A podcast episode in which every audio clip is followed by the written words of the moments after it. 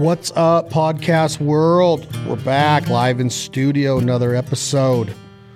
This life ain't for everybody. Again, brought to you by our friends, our family, Lynchburg, Tennessee. Tennessee Sour Mash Whiskey, Jack Daniels. Enjoy it responsible. Never allow underage drinking. Jack Daniels, thank you so much for the experience in Sturgis, South Dakota, the 2021 bike rally. I'm talking energy and passion and love and respect. A little bit of trouble going on up there, but all in all, we're going to do a couple podcast series coming up on This Life Ain't For Everybody with Alex Crosby. Y'all know the name of that one, Breaking It Down. We'll have those coming soon, but Sturgis is wild, man. They're saying like, the 81st rally this year beat the numbers of the 75th rally six years ago. They're talking like 800,000 bikes this year. Crazy, crazy amount of Americana going on. Thank you, Sturgis. Thank you, South Dakota. Thank you, Jack Daniels. Thank you all for downloading the podcast. Today, we got a pretty cool podcast coming at you. Y'all have heard of our partnership with Chad Mendez and the Provider Life brand, all of our dry rubs, our upcoming cookbook in November of 2021. We are excited as heck about it. And today I have a friend and a business cohort named Patrick McKinney from Atlanta, and he works for the partnership company that we're in cahoots with, with our dry rub line from the provider. His company's called Life Spice. He takes care of outside sales and has been the mastermind behind the flavor profiles of our rub line. So we wanted to come together today on the podcast and talk about what it took to get here, how we went about coming up with the flavor profiles that we did for all 10 of our rubs. We're going to get into details about those rubs, what they're good on, what we prefer them on, whether it's beef, domestic, pork, chicken, lamb, whether it's wild game, your ducks, your geese, your turkeys, your deer, your elk, your buffalo, whatever you're cooking. We want to talk to you about all of your meats and we don't want to leave out the vegetables or the cocktails. Our cookbook is going to have three or four Jack Daniels cocktails in it for your enjoyment. So, Patrick McKinney, welcome to the show, my man. How are you? I'm fantastic, Chad. Thanks for having me. I really appreciate your hospitality. Thanks for letting me crash at your pad. And dinner last night was amazing. Did you really think it was amazing? Oh man, the uh, American almond beef uh, ribeyes that we had last night, fatty, juicy, just the sear marks on that thing, your grill. Uh, it turned out to be amazing. Traegers are pretty rad, huh? They, oh, absolutely. That was a fantastic grill you got. I really enjoyed it.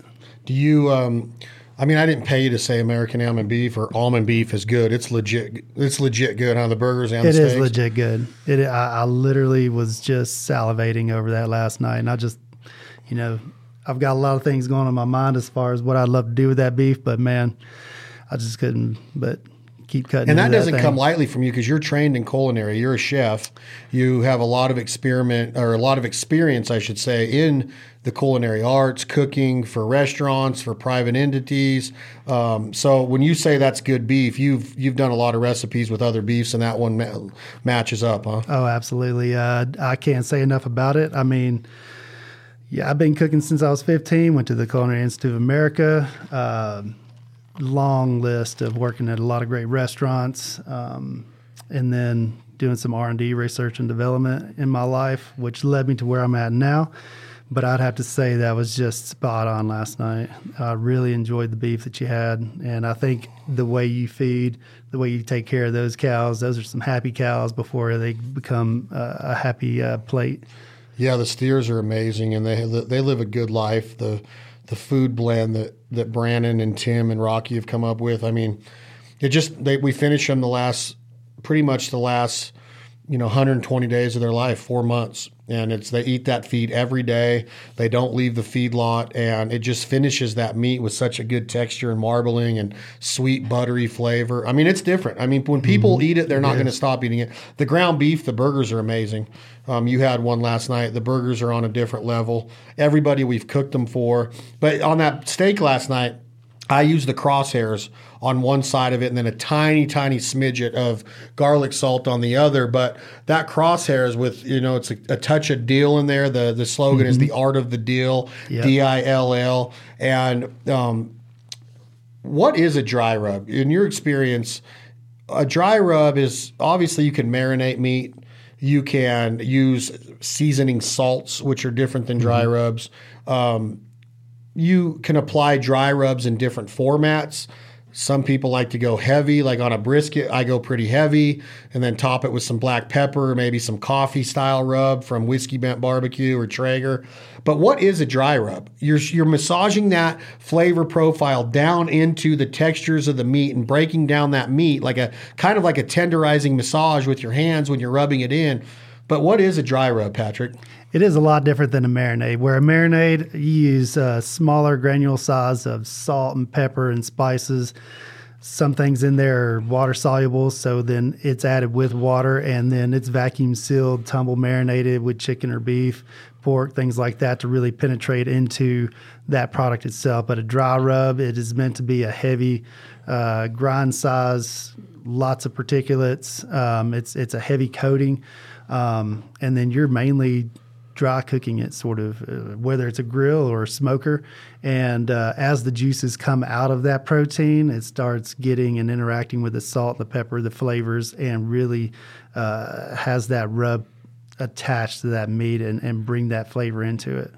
So when you start thinking about like what crosshairs is and it's starting to mix with the natural juices and liquids of that meat that's being produced, there's no we're not spritzing it. We're not adding anything to that meat. We're not marinating it. So there's mm-hmm. no liquid in this. This is the natural juices. Yeah. We're not using, we did not use olive oil as a baser, which sometimes I do, sometimes I don't. Um, some people spritz, you know, a lot of times on like briskets or long cooks, you're spritzing with apple juice or something. But on steaks and a grilling method on a steak where we get the internal temperature, we light smoke. I don't, I'm not a fan of heavy smoke, but we light smoke at about 250 degrees until it reaches an internal temp of about 122 take it off. We have a cast iron fired up at 500 degrees on the Traeger Ranger, and we just lay it on that flat iron about a minute and a half each side, two minutes each side at the most, brings it up to 130. We let it sit for 15 minutes. It gets to 133 cooking by itself. Then we just let it cool a little bit, and then we slice it against the grain.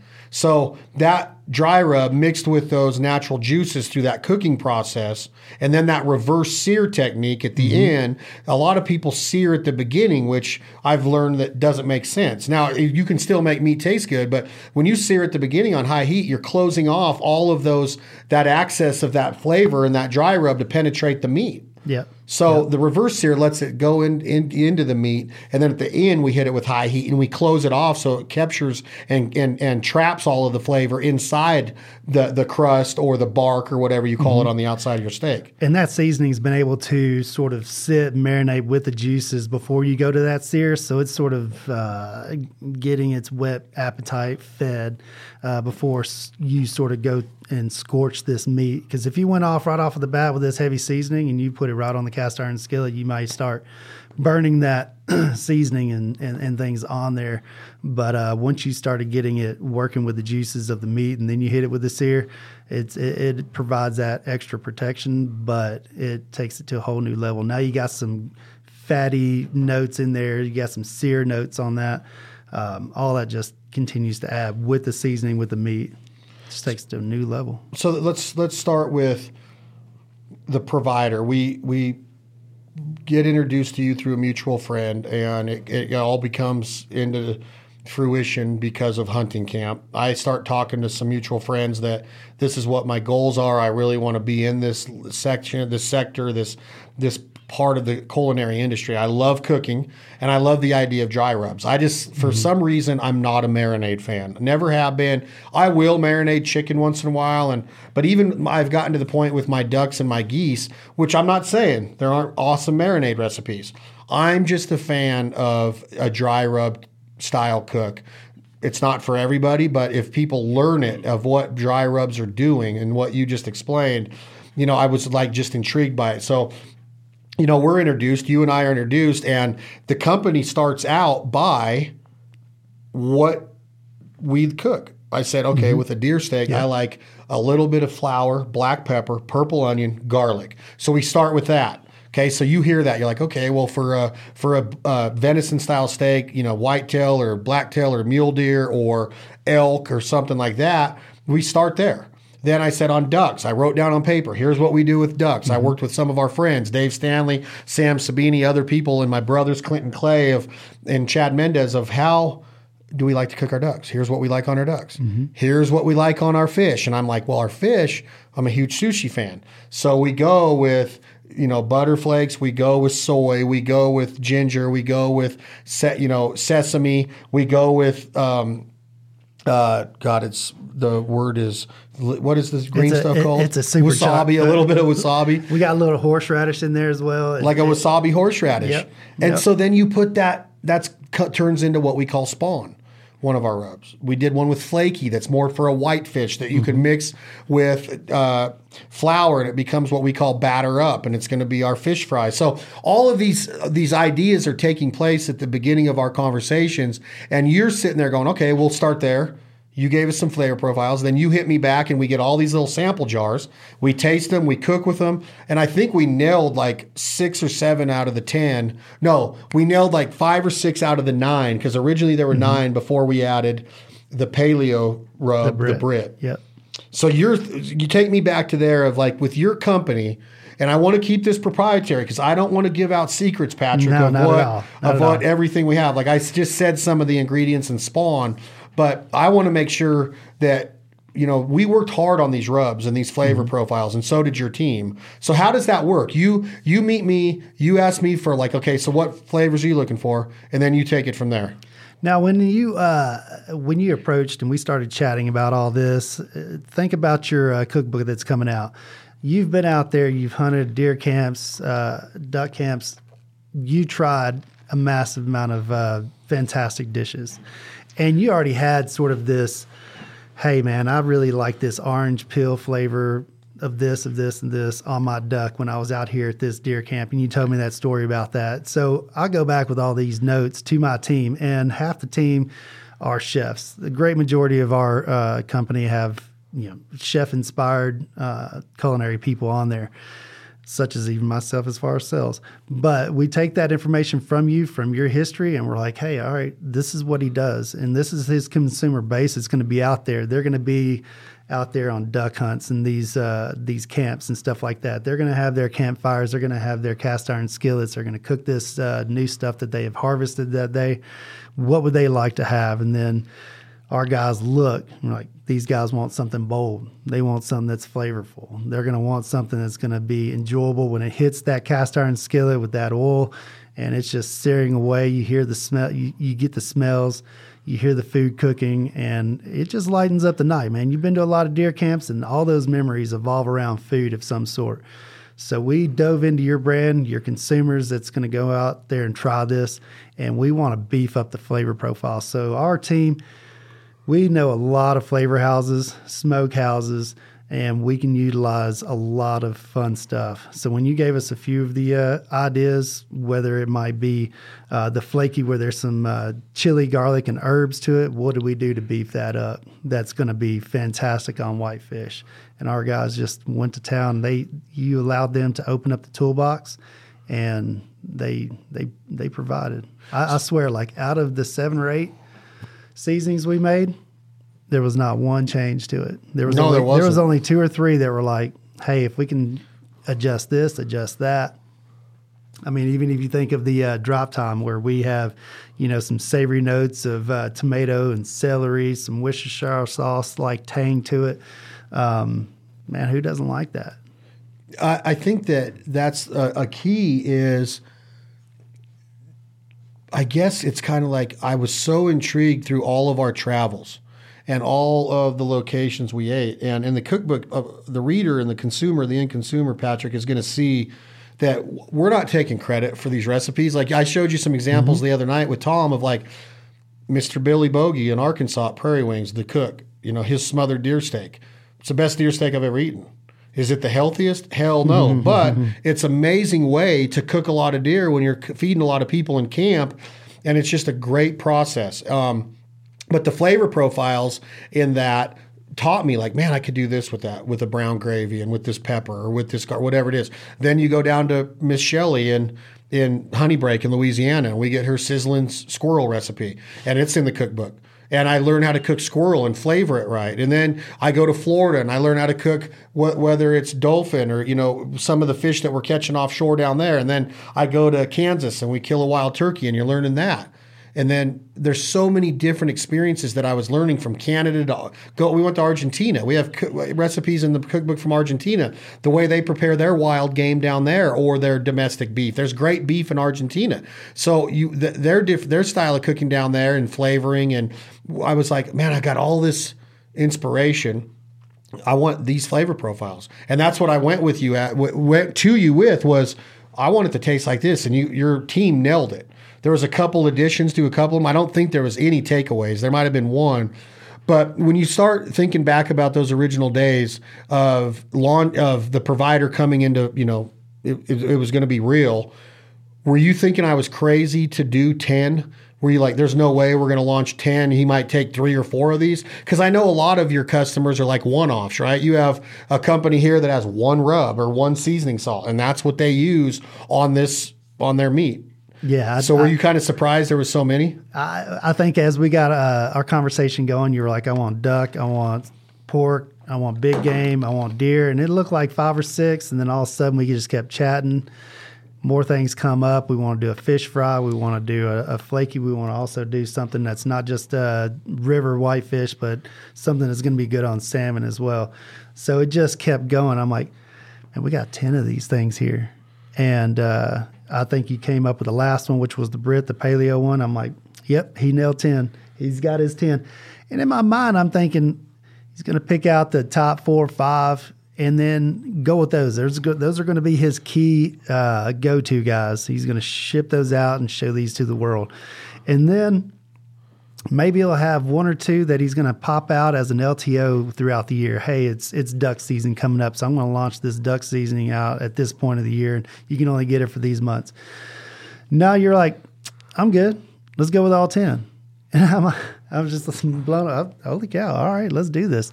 I said there's a lot of footprint and a lot of shelf space, but um, these these seasonings are fantastic. And what you have uh, shared as far as testimonials where people are saying, man, th- these seasonings don't have a whole lot of salt to it, but has a whole lot of flavor. You know, a lot of seasonings out there, main thrust of the formula is salt and sugar, but these, we toned that down just a little bit on the percentage, but really beefed up the flavors and the spices. We wanted these things bold and be able to go a long way.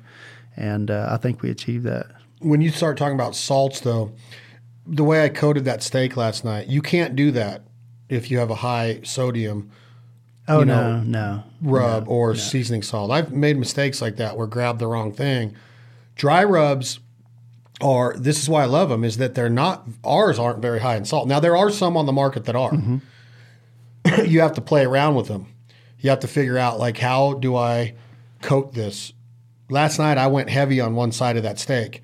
The steak not only has the flavor, but the I guess the penetration of these flavors mixed with that fat on a ribeye and those juices searing together. You can't do that with a marinade. I'm telling mm. you, with a salty marinade, it's a completely different experience the right dry rub, and I learned this from Chad Ward. Chad Ward at Whiskey Bent has been very instrumental. So is Matt Pittman at Meat Church, very instrumental in showing me more so Ward, just because he's he was always there at hunting camp with me, and I watched this man create these foods that I was like, damn, he's not using a lot of seasoning salts. He's not using any marinades he's a badass barbecue champion. And I think that when I started to hang out at like the Royal or the Houston or the Memphis in May, and now this October we're going to be at the Jack Daniels in Lynchburg, which is one of the most sought after barbecue championships in the world. I started watching like what chicken is supposed to taste like, what brisket is supposed to taste like, what pork is supposed, you know, there's all this. How do you cook the right chicken wing? And none of them are marinating any of this stuff. None of them are breading a chicken wing. Okay, none of them are doing things that that you a traditional sports bar would or whatever. Mm-hmm. We're using chicken wings, and then they have all these different applications of dry rubs where I'm like, I'm all in on that. I love the idea of dry rubbing a bed or a cookie sheet of chicken wings and blowing people's mind with it, cooking it the right way to the right temperature, and then maybe even using a reverse sear on that to crisp up the skin. And there are other hints, like Chad Ward is he's not ashamed to tell, any, or he's not scared to tell anybody. You know, cornstarch mixed with your dry rub mm-hmm. is a totally different chicken wing experience. So I think where I'm going with that is the dry rubs and the amount you can put on meat is up to you. You can Yep. flavor it however you want. You can't. You can overdo it if you got a high salt capacity in that rub. You right? can increase the intensity, but you just know that your salt intake isn't going to go through the roof. So you can easily go as light as you want. If your wife wants a little on the light side and you want it on the heavy side, it's made for both. The flavors are fantastic though. And what's nice about these flavors is the flavors that we add to our seasoning without giving away proprietary information. We know how to get these flavors in there plated with everything on there. So as it goes through the cook process and it starts to melt and form to that product, it just it enhances. It opens up the uh, the attributes of those flavors. It, it just sort of blossoms and it just punches you in the face. It's fantastic. What is going on with your team when they are coming up with the rub? Like, there's no corners cut. This company's very serious about the product they're putting out there. There's there's a board of directors, there's an ownership group, there's a management group, there's people that take a lot of pride. And I know this from talking to some of them of these flavors are different than a lot of dry rub mixing houses. Um, explain that. I want to know if there's truth to that and complete transparency. You can go and get dry rubs made down the road here and where we're sitting right now. Um, what makes Life Spice different, in your opinion, in your experience in the culinary world, and in your meetings with this team and watching what they're putting out? Is there a difference? Is there a higher standard? Is there more of a commitment to excellence? A more focus on the end product? Because I've had dry rubs that I feel are just I could make that in, in my kitchen no problem. I can go out and do that. I can't I can't go and replicate the provider rubs in my kitchen. I can't do it. I've tried. I've tried to go in Good and say, all right, I'm gonna do this, this, and this. I can't do it. Okay, so is it different, Patrick? And it- what is different about life life spice if it is? There, you can tell those that are excellent at it love what they do. There are seasonings out there, there's rubs out there that is is about as boring as watching paint dry. And we don't want to be that kind of company. We uh, open source. We love being able to do that, where we can open source to go to this type of flavor house, this smoke house, this spice house, and really pull the best flavors out there. And our guys that work in the R and D, uh, the food scientists and the chefs there, they love food, and they will go out there and say, "Hey, uh, how would I want this made at my at my house?" Um, knowing that they can open source and pull the best flavors out there to make the best product available, that they just nail it. Well, they'll go to the store and grab meats and try it themselves. Once before we ship out the seasoning to you, we will actually take it and make it. You know, we've got ovens and grills. We'll go get some product down the road. We'll season it up and try it. Hey, is this too hot? Does it have too much of this to it? We'll try it before we uh, send it out to you. And we try to make sure that it's on point before we do. Um, you know, how we produce these seasonings, um, we have a breadth of information. We have a gentleman that that has been in the meat seasoning industry for over 40 years. And his knowledge was just sucked up by the rest of the team. Those guys really know what they're doing. And when they go out and create these new seasoning blends, um, it's as almost as if they're in the restaurant cooking for, you know, they own that restaurant. They're going to cook for the, the people that are coming in that night. Um, they put these meals together, they put these seasonings together because in the end, they want to see people trying these, people getting excited about this.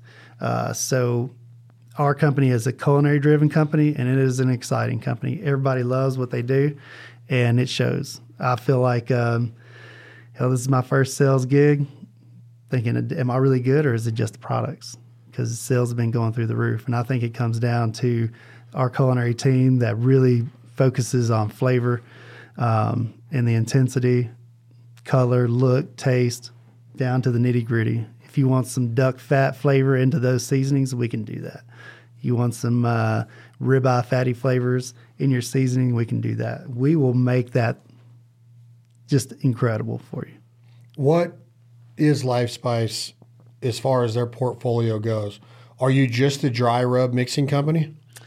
Oh no, not at all. We do everything from snacks to seafood to uh, to proteins. So you can imagine we can we do jerky. Uh, kettle companies will make products, baked beans. We got a I think a bourbon bacon baked bean out there.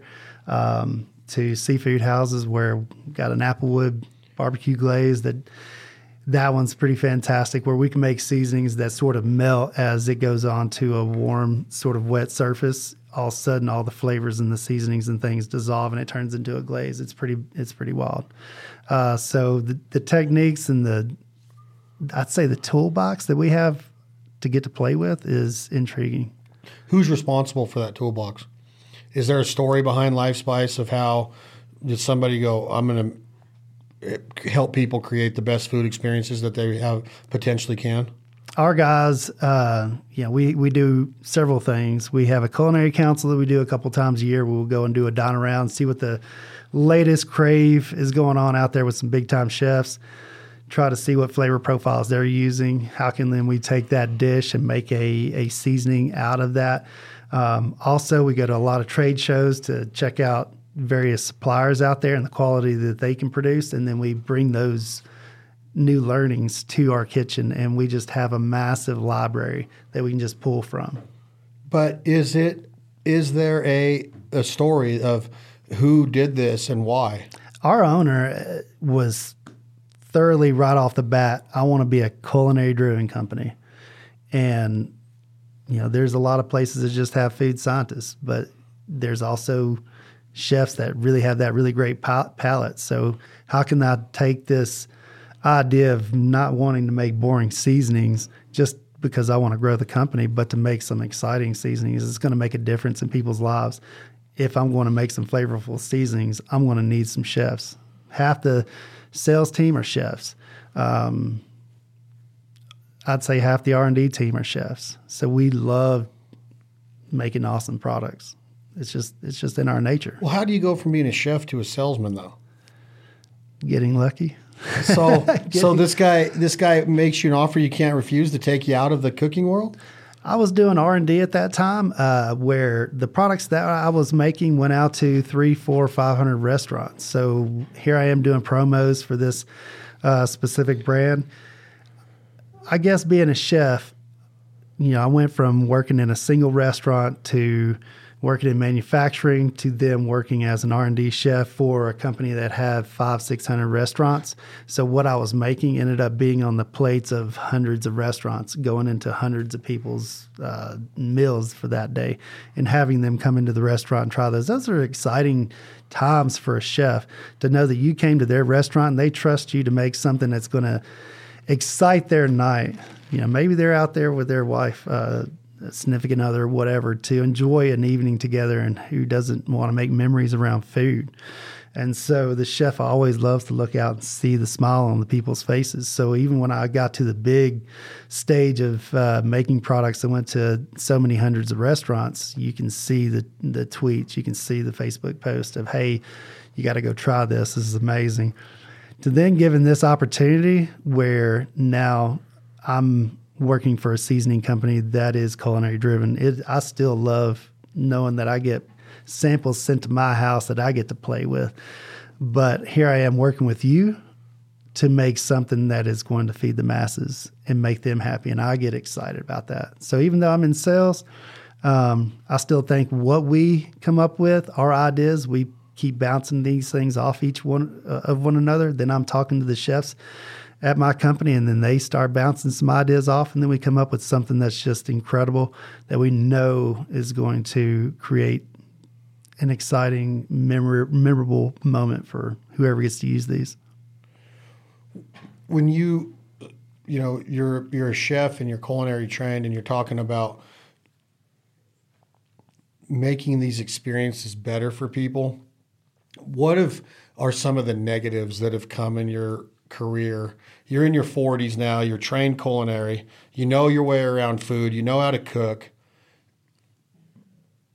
I, am thinking of like critics, like where when the negativity comes into something that you've worked so hard to do, you know, and you like have all this passion in it, and you didn't cut any corners, and then when today's world, it's so easy for everybody to be a foodie or a crit, a food critic, and everybody's mm-hmm. taking pictures of their lunch. And I mean, the owner of Barstool Sports does his pizza review at all these different pizza restaurants from across the country. Who knows if he has the the qualifications to even say what a good pizza is? It's just his opinion, right? Mm-hmm. But in your opinion, being educated and trained in the culinary world, have you had to face that negative, pessimistic attitude of like, oh man, that food's not that good. You could have done better on that, Patrick. That rub's not that good. Have you had that in your career too? I'd say every chef knows this is they're their biggest critic. Um, every time they create a dish, a new idea, um, they'll beat it up a hundred ways from Sunday, uh, just to try to get to that final I've I've hit this moment. I think it's ready to share. So I think chefs are their biggest critics. So as a culinary driven company and we make things out there, I think we blow more minds because we're critic of ourselves before a sample goes out and the end users just blown away by what we sent to them because we have already beat it up every which way we can. Um, yeah, sometimes I've seen that. Hey, Patrick, yeah, this wasn't your best, best. Okay, that's not going to stop me. Let's talk this through and let's figure this out because I want to make this here at the house and I want to see where did I miss this. Okay, I understand what you're talking about. Let's go ahead and adjust this and adjust that, and then let's uh, make this a home run. So yeah, you can't hit it 100. percent I mean, baseball batters don't hit a thousand percent. So they only have to hit it three out of ten times being an all star. It's right. the hardest sport in the world. Right. Right. So what did you do with those shrimp last night? I took the uh, I took the spawn and I had a little bit of your uh, extra virgin olive oil that you get from this amazing place out in California. Tossed it in the olive oil, coated them really well. Then I put it on the grill. There was a little bit of smoke that you adjusted on that Traeger grill, but right there after I got that smoke going, I cranked that sucker up and really got some sear on those uh, on the shrimp, and it just turned out amazing. So there was there no butter on those? No, sir. That was just a little olive oil and spawn. Yes, sir. Because I've taken that spawn with just a little brushing of olive oil on the grill because you always got to be careful when you're open grilling with olive oil. And I've put it on salmon and just laid it on there. No butter, nothing. And people are like, "You you cooked this in butter? You flash fry this?" I'm like, "No, that came off a grill with spawn on it with mm-hmm. just a little coating mm-hmm. of with a barbecue brush on the grill so it doesn't stick. I, I, we barely put enough olive oil on there just to get the seasoning to adhere really well and to just add that extra layer. But I think, uh, you know, in that particular product itself, we know we want some good butter notes in there. So we do have some butter flavor that we've we've used in that seasoning. It's that's where you're kind of getting that buttery note from. So then I went to you and I said, okay, um, I love duck fried rice. I love duck chow mein. I love deer. Mm-hmm. I do a lot of because when you're in hunting camp, and let's say you're in Canada and you have such liberal limits, you know, you can kill eight geese a day and eight ducks a day per man. Well, we hunt to eat, so we're not going to the store. We might go down there to get some tortillas. Yep. We, and if we can get tortillas a better way and homemade, then we'll do that. But we try to get all the vegetables out of a garden. We try to bring mm-hmm. our own if it's that right time of year. My brother Clay's got the provider garden, so you you'll see tonight we're going to do Traeger pizzas tonight with the rubs, and you're going to see all these different vegetables and flavor profiles. But so I go to you with an Asian idea. I love Asian yep. food. Yep. I love anything from pho soups to sushi to fried rices, but I like them with wild game. I mm-hmm. like doing them myself with a with a big wok and getting the rice made and then cooling it off and then doing fried rice with duck meat and carrots and you know all the different seasonings of the rubs and everything and then all of the different vegetables that we put in there. Then you crack the eggs and get those going in there. Water chestnuts going in there. Well, i try to be very authentic with it. So i told you i want a mm-hmm. very authentic asian flavoring. So what does that do to you guys? What does your team say? Okay here's how we go to work. Tell me a little bit about what we call the dragon. In the uh, dragon let's say recently we worked with a chef up in Chicago and we did uh, we went to little Chinatown in Chicago and we actually went and did regional look of Asia. So we took all the different types of regions in in uh, China, and we try to figure out what are those predominant flavor profiles. So in this one, we took all that knowledge that we soaked up from that dine around. We looked at some Far Eastern flavors. We made this Asian sweet heat combo. Um, it it's got a beautiful color to it. Uh, like you said, hey, I want this dragon, and we're thinking this thing needs to look red. It needs to have some sweet heat to it. But uh, also, when you're talking about Chinese restaurant, Japanese restaurant, some wok cooking, things like that, what are some of those char notes from the wok, and how do we introduce those flavors into the seasoning? And that's how we we we came up with that idea and the flavors we used. So, have you personally cooked with the dragon? All of them. I've got all, I've The got dragon's all, unreal. I've got all your seasonings. So now you move all. on. Now I come at you and I say, okay, well, we also do Mexican night a lot. We do Mm-hmm. a lot of Mexican food with wild game. And I'm talking from fish tacos with wild halibut to crappie to walleye tacos. We do a ton of duck enchiladas and duck tacos, duck burritos. If you go out in the shop right now, we did probably 70 goose burritos in tortillas and we freeze them and then we'll just take them on the road, let them thaw out, mm-hmm. heat them up, boom, done. They're great, right? But we Yep. use what we call the provider of the Sonora on our Mexican now. Where do you go with the ideology behind a great fiesta seasoning like the Sonora? On that one, we tried to look like Tex Mex, but not be Tex Mex. Okay, what is sort of Tex Mex, but what is that hunter um, outdoor flavor profile need to be, and what's gonna what are we gonna do to make it exciting? So we did. We actually did a smoky cumin in there. Uh, we added uh, the caramelized onions and some paprika. There are little things that we added as far as flavors and ideas that sort of took it to the next level. It's, it just wasn't sort of your boring Tex-Mex uh, taco seasoning kind of thing like that, but something that was that was really unique, something that was sort of authentic but had some tweaks to it. Here's a here's a authentic Tex-Mex, but yet how can we change that up? And I think a nice smoky cumin uh, and some of the other caramelized flavors that we added to it. Caramelized flavors in the Sonora. Mm-hmm. Meaning what? Who, who let's say uh, caramelized onions in a in a cast iron skillet over a campfire. What are those char notes? What are those caramelized notes? And add those to the uh, to the season. My brother Clint, very picky eater. Okay, chef. Doesn't I mean he's his brain works in a different way than mine. He's got a master's degree in physical therapy, but he loves wild game. He tasted duck tacos, deer tacos, elk enchiladas. He says that Sonora is by far the best Mexican food he's ever had. Now that's saying a lot because we spend time in Chico and all over the farming lands and communities of California where it's nothing to go find very authentic uh, Latino or Mexican food. Americans have ruined Mexican food in a lot of ways. You you Yeah. eat Mexican food, you don't see That's it true. covered with a whole pound of cheddar cheese, right? Refried beans are completely different authentic Mexican food than they are. So my experience is I want to be able to take somebody of like like in Jen, you've met our assistant mm-hmm. Jen. She's very good at street tacos. Remi Warren, a good friend of mine.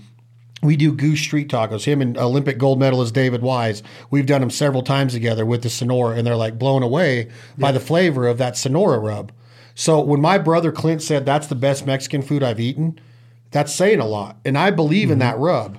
So then you move on from there, and I'm like, okay, well, we also deal with chukars, partridge, and pheasants and quail, and some of these oily upland birds, but some drier meat upland birds, like a like a pheasant is a little bit dry, drier than a quail. Um, is is uh, sage hen is noticeably or historically the worst tasting upland game that you could have. I wanted to come up with a rub to where you could mix it in soups because we do a lot of pheasant mm-hmm. soup, we do a lot of chukar soup, we do a lot of like white meat soups like you would with like chicken noodle, right? Well, we do a lot of that with our upland game. We don't hunt a lot of upland game, but we have friends that kill them and we're not afraid to cook them and eat them. So now we move into this flavor profile of how, and my first words to you were, I freaking hate pheasant meat. Most Yep. people, if I don't cook right. pheasant, I and I don't mean this like arrogantly, and I'm I'm like this with a lot of foods. I'm like this with salmon. If I don't cook my own salmon, I rarely eat it. Pheasant, I will not eat unless I cook it. So I went to you and said, I need a dry rub that's going to take pheasant to, you know, and obviously there's an education process when you're mm-hmm. talking to somebody about how to cook a pheasant. A lot of people do this take it off the bone, cube it up, and then they mix it with what? Freaking cream of mushroom soup. And I'm like, that's the grossest thing I've ever seen in my life. I'm not going to eat what that, whatever that chukar or that pheasant goulash is or mm-hmm. whatever it is. It's, it just doesn't, I don't like that. It's not creative to me. It's not unorthodox. So I wanted a rub to where we could take strips of pheasant or cubes and put them in a soup or put them in a lettuce wrap. I love the idea of yeah. lettuce wraps. So then the covey was born. These names are pretty badass too. By they the way, are. They are. Got, we'll talk about Tom and all of our marketing and the the label des, the label design and all that because mm-hmm. you're in love with that from what you've told me. So, talk to me about the Covey. The Covey. Um, when you provided that information to us about the pheasant and things like that, what are we going to do on our end to say, hey, we're going to grill up a pheasant and see how we're going to make this thing taste better. And we used a blend of thyme, onions, and garlics, and we used it at a certain ratio that all blended together so you didn't get punched in the face with nothing but garlic or nothing but thyme or nothing but onion. But we have a fantastic, sophisticated uh, team there that knows how to use those flavors at a certain ratio to achieve its point where you hit all the mouth sensations you get the salt, you get the uh, sour, you get the heat, and they all sort of hit your palate as you're eating it, and then you end up swallowing it. It hits everything. It's not like ghost pepper. Holy cow, it's hot, but I have no idea what this tastes like as far as a flavor profile because my mouth's lit on fire. So how do we sometimes make a ghost pepper seasoning where you actually taste the flavor, but you get the heat? Um, and I think our team's really good at saying, how do I hit all the places on your tongue as you're eating this product that's going to hit those taste buds, light them up, get you excited uh, for that next bite. So, in all, what is Covey? All in all, like how do you describe Covey? It is it is your traditional blend of thyme, uh, onion, and garlic. Those are your main sort of flavor drivers on that one. It's so freaking good. Mm-hmm. And when you describe a dry rub of what it does to the palate, the tongue, the lips, the gums of the mouth, taste buds, where it starts in your mouth. Think about what I was thinking about when you're talking about is like a whiskey tasting or a wine tasting. Mm-hmm. Okay, that's what you're doing. Like when you're doing a whiskey tasting, you don't want to shock your mouth with like a high proof burning your mouth whiskey because right. it's not going. And then when you do a whiskey tasting, a lot of times you'll taste the first one, then you'll water down, taste the second one, water down, and then usually whiskey tastings are three fl- mm-hmm. three three different blends. Then you taste the third barrel, and then you water down again, and you go back and taste the first one. Because the first one doesn't get a fair chance because it's the one that goes in and shocks your taste buds, right? Right. right. So then you your mouth is you your palate and all of those things. With dry rub, it's the same thing. If you put a ghost pepper in there and it like lights you up, like that jalapeno did to me mm-hmm. last night that I shouldn't have eaten, then you don't get the flavor. That's why I've never understood people and one of our producers, and I hope Tyson listens to this, because I'll spend, I'll work my ass off cooking a meal. I mean, a really good breakfast or a really good fried rice or something. And this son bitch will douse it with an, a whole bottle of Tabasco. And I love Tabasco. Use the right way. People mm-hmm. don't even know how to use hot sauces. They think, let's just pile. It's like, okay, do you even know what a hash brown's supposed to taste like? Right. Or do you just like to right. taste the ketchup that much? I that really hurts my feelings, and I want to not punch somebody, but maybe shake them a little bit of like, mm-hmm. Bro, you don't. I love the taste of hot sauce, but then why why don't you just drink the hot sauce?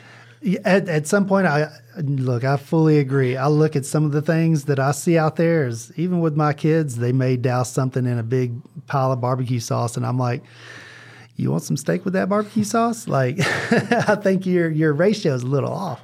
Um, and I remember a time back at the CIA, we did this uh, really unique um, sort of sensory test where we tasted four different things at uh, different impact powers or the uh, palate powers um, on the strength on your palate. Then you went back to number one and tried number one all over and had a totally different taste. Like you said about the whiskey, your first initial taste of the whiskey on that first one shocks your palate. Then you go back and try later, and you're like, all right, I can pick up this note, this note, this note, and this note. And uh, our team has gone through that as far as sensory taste. Um, And I think as they start building their flavors, they're like, okay, great. I know this isn't going to punch you in the face with heat and you're not going to get any other flavor out of this. So they really make sure that the flavors flow really well. Um, and it's just not overpowering with one particular ingredient. So you we've laid down a couple flavors, but then one of our biggest sellers, um, and one of our main ones that I use a ton. I didn't use it last night because I I'm really trying to this crosshairs has got my attention on steak now. But the drop tine mm-hmm. was the one that we developed for venison yep. and domestic beef. Now I really want to get the word out there like maybe we shot ourselves in the foot because drop tine is an amazing amazing domestic beef rub. Mm-hmm. Crosshairs is an amazing domestic hamburger rub.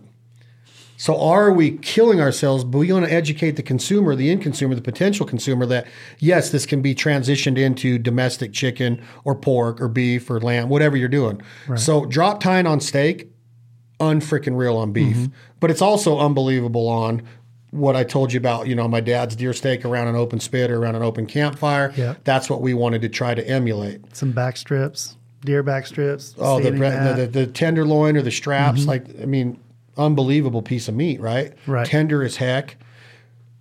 What is drop tine? We wanted to really gear this one up as like, you know, look at when I went to deer camp, what we did back in the day, and I thought, man, some nice um, tomato, savory tomato notes. We there's some celery in there as well, but like I said, we go back to using flavors, and we did use some uh, like a Worcester, Worcestershire sauce type flavor into there. So you now have that um, bit of tang to your seasoning, and that sort of I think that really elevated it.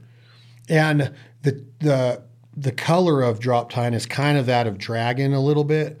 Um, it it has a lot of that like roasted savory tomato powder in there, so it does have that sort of dullish red color look to it. Um, but yeah, it it isn't like that pop hot looking red dragon though. But it is uh, it is incredible. What is it? What is it that makes it so good with red meat? Man, that's hard. I think uh, as you look to grill off your let's say back straps of your deer meat and you've got those uh, savory notes of the tomato that's in there um, caramelizing adding that tomato flavor to it and you got some celery that people would just freshly cut celery out there to add to this cast iron dish pot um, and then, hey, what, what kind of other flavors you want in there? Let's add some Worcester sauce to there. Let's add some salt, pepper, and some other herbs. now you got this one pot dish that you created over the the, the campfire. Um, I remember back in my day when I lived in Arkansas and I went to deer camp for the first time with my buddy, and I show up and I didn't realize he was the youngest of nine.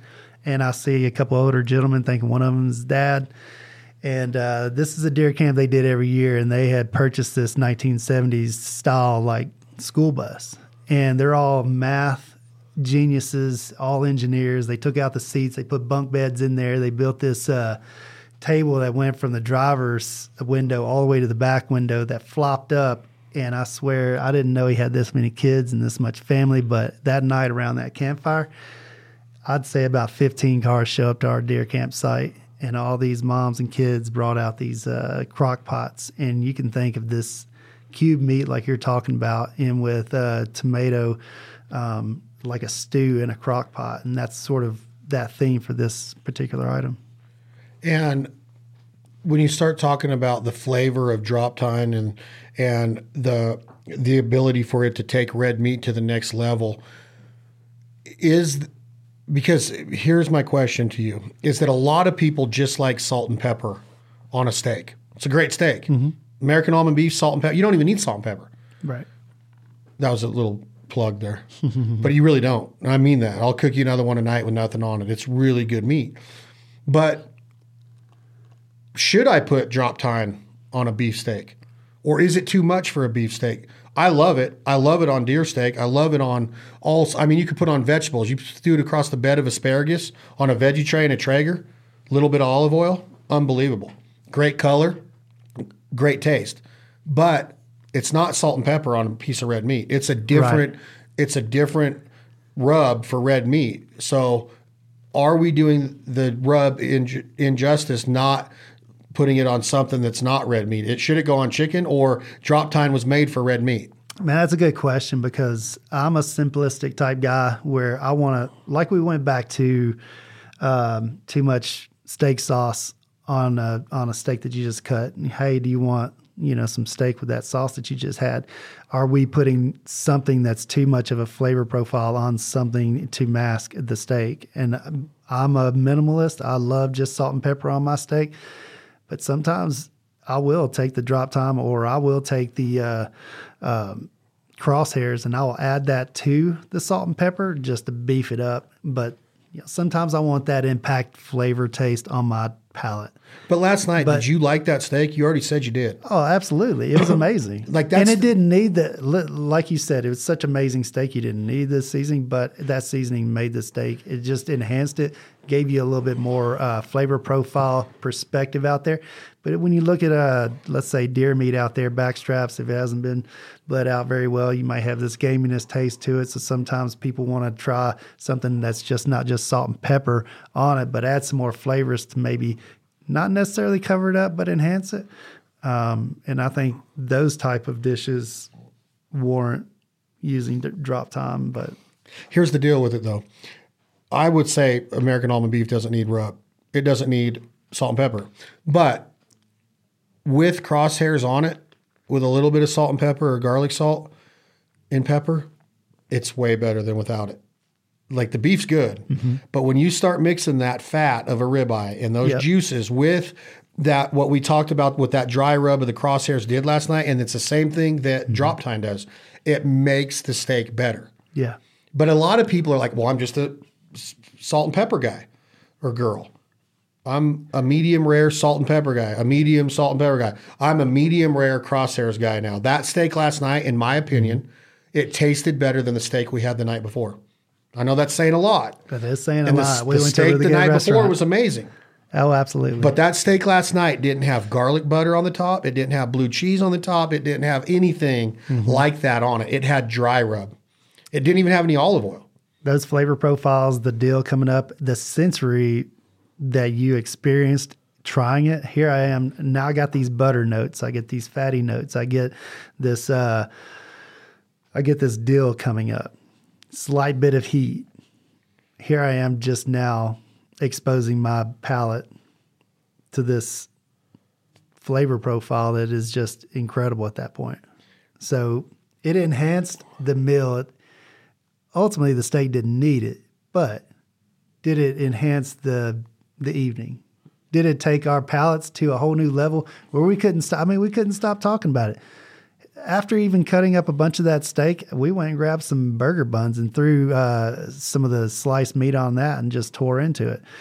I took one and added some of the uh, the shrimp on top of it, made a sandwich with it. We just could not stop eating that meat and talking about the flavor profiles. And I think that's what that your your seasonings bring is okay. It's not your salt and pepper night grill off. It is. I want to see what kind of enhanced experience I'm going to have using this unique rub what um, I, I got to know this real quick before we move on to the, the last two rubs I want to talk about before I get you out of here. I love this shit. I could talk about I could talk about it all day. It's food. We can talk about food all day long. When you but you mentioned food, that I'm sorry that you, you, say that what you're going to say just now when you talk about what, all day long. What you, we could talk about food all day long because it it's a shared experience. Everybody's got to eat, but that uh, that consumption of something that you look forward to or you enjoy just enhances your your life on a daily basis. Uh, there's a reason you pick the restaurants you go to eat at. The the meal that you decided to prepare is uh, it may spark a memory. It may spark, hey, I know it's gonna. It's something my kids like. I want to feed my kids something that he loves tonight for dinner, um, and they're going to take this throughout their life. Hey, I remember mom, I remember dad making me this meal, and it was one of my favorite ones. You can talk about food all day long. Most memories out there for p- folks um, all evolve around food. Europe, duck camp, the South, the southeastern part of our country, it's all crawfish boil. You heard me on the phone today with Drew Keith. Like we're talking crawfish boils. I mean, fish fries. You go to Wisconsin on a Friday night with fish fry. It's cold beer and fried walleye and memories and stories and laughs and jokes and ribbing and friendship and kinship and family and friends. It's just nonstop America, right? Food is mm-hmm. all over the world. It's a social gathering event. I mean, you sit down at a Basque style restaurant here, you're sitting next to strangers. By the end of the night, you're exchanging phone numbers. Yep. And you're eating beef tongue and you're eating right. sweetbreads and you're eating tripe and stomach lining a cow and the freaking the, the glands of a cow's throat. Sweetbreads are some of my favorite food That's fantastic. with the provider rub and you cold smoke them on a Traeger on one of the old school Traeger cold mm-hmm. smokers. My buddy Jim Ray with our provider rubs, best sweetbreads I've ever had. You start messing with the thymus gland of a cow, who in the frick would eat that? I will. I will now. Basque mm-hmm. people are unbelievable, but the kinship is awesome. So now we move on to the Brit paleo rub. I love it on vegetables. I love it on meat. I put it in soups. I put it in gravies. I put it on eggs. It's unbelievable. Why do I feel like eggs. that's a good universal seasoning? It's so universal. To me, I think that is. Why? Here I am saying, hey, we need something that's paleo, but it's not geared towards a specific meat. So our team didn't say, all right, well, what is the base going to be? I'm not going to tell them it's uh, it's deer meat or it's uh, elk or it's bison. I'm like, I want a paleo version that is good, universal, and that's that's sort of where the team went with that. You think we nailed it? Who didn't? I. Well, I mean, it's it's pretty fantastic. My friend Brittany Ledoux, her you'll meet her and her husband Brad tonight. She was you know, getting married, and she's like, "Oh, I'm going to get in my dress. I want to do all this stuff. I'm working out." And she's she looks great, but it, you know that paleo rub is what she mm-hmm. wanted. She's like, "We need a good paleo rub for people that don't want sugars and want to really like cut Right. weight and lose inches and stuff like that." So we named it the Brit. And Tom came up with this badass design and on the label, but that it's named after a girl named Brittany Ledoux, who's a local that's here in. Reno. You'll meet her tonight. So now I want to make sure we covered them all. We covered, let's say, we covered the covey. We Mm-hmm. talked about flaky. We talked about. We There's the about. fowl. There's uh, the fowl. The fowl was like a sweet I'm, wait, I'm. Mm. going into the last two. But we talked. We talked about the flaky. We talked about the spawn. We talked about the crosshairs. We talked about the drop tine. We talked about the dragon. We talked about the sonora. We talked about the. That, we've talked about eight, right? Mm-hmm. We have two left. We're going to go. We're going to end with the the universal favorite by everybody, but fowl um, is unbelievable. Like I'm talking. Dave Stanley and me, Sam Sabini, we got together and we gave you the flavor profiles for ducks. But I'm I'm talking, you put fowl on chicken wings, you'll never go to BBW or you whatever they call that place Yeah, again. And yeah. I like that place. Okay, Yeah, but it ain't nothing compared to our chicken wings. I promise you. Um, and I've learned this through You may have to like reach Chad out to him and say, "Hey, you want to try some of this? Yeah, you need to put this on I your put on wings. your wings." But I'm telling you, with Traeger style grilled wings, skin on, no batter, no anything on them except dry rub, and you can use a little bit of cornstarch, the mm-hmm. Chad Ward secret. Dude, the fowl is unreal on ducks and geese and frickin' Cornish game hens. We did it on the other night. Clay did some Cornish game hens, which is a weird phenomenon. Like, just go get a chicken, but we got the Cornish game hens. They're good. They're tasty, right? But what is fowl? Fowl. We uh, on this one we did a sweet maple pairing with uh, smoked paprika and some bright citrus notes. Um, that that is where we came about with fowl. We wanted we wanted some of that maple, some of that orange, and then we also instead of just regular uh, up this scale with uh, some smoked paprika, get some chilies in there, but also have that citrus notes of you know, it's not like a citric acid that, hey, I got this sour note now on my tongue. No, we actually went out there and we got some really bright, fresh citrus flavors that we added to this fowl as well. Almost like you're taking a lemon and a lime and just squeezing it over your uh, over your uh, duck while it's while it's grilling. Oh my gosh! Like I, I can't tell you how many meals I've cooked with it. I use it like it's going out of style. It's my favorite, hands down. I love the artwork on it. I love mm-hmm. the idea. I love the flavor profiles. I love the ingredients. I love the freaking idea of cooking duck with no marinade. Because everybody's like, you got to marinate it, you got to wrap it in bacon, you got to have a jalapeno, you got to have the mm-hmm. world's worst ingredient of all time. People that eat it are weird. It's cream cheese. I won't look at it. I can't smell it. I can't touch it. People put it in sushi. I'm like, what? Cream cheese doesn't go with raw fish, bro. But anyway, I'm not looking down on anybody, Patrick. I'm simply saying that people that eat cream cheese are weird in my mm-hmm. opinion. But there's way more ways to cook a duck than a popper. Poppers can be good done the right way, right? Starting the bacon, making mm-hmm. sure that the duck doesn't overcook because your bacon's not crispy yet. But when you douse a popper with fowl, or you do a recipe, just a duck breast, and you want it on a bed of hunter rice or a, some brown rice with some cauliflower and broccoli, or some peas or some corn, whatever, the fowl is unreal. Skin on, It is. Skin on. Freaking Oh, get that fat rendering a little bit, that crispy skin mixed with that fowl rub. You you will swear that it's been marinated for 48 Mm-hmm. hours. And the caramelization, I, I, I think that's a new word, but my old boss and I used to say that a lot when we took uh, wings that were marinated and, and in this awesome seasoning, and then we put it on, on a flat top and just sort of like caramelized it around, get some of those little crusty uh, notes on there. But you know, with that maple syrup uh, in there and with that brown sugar as well, uh, the bright citrus notes, the caramelization on those wings are amazing.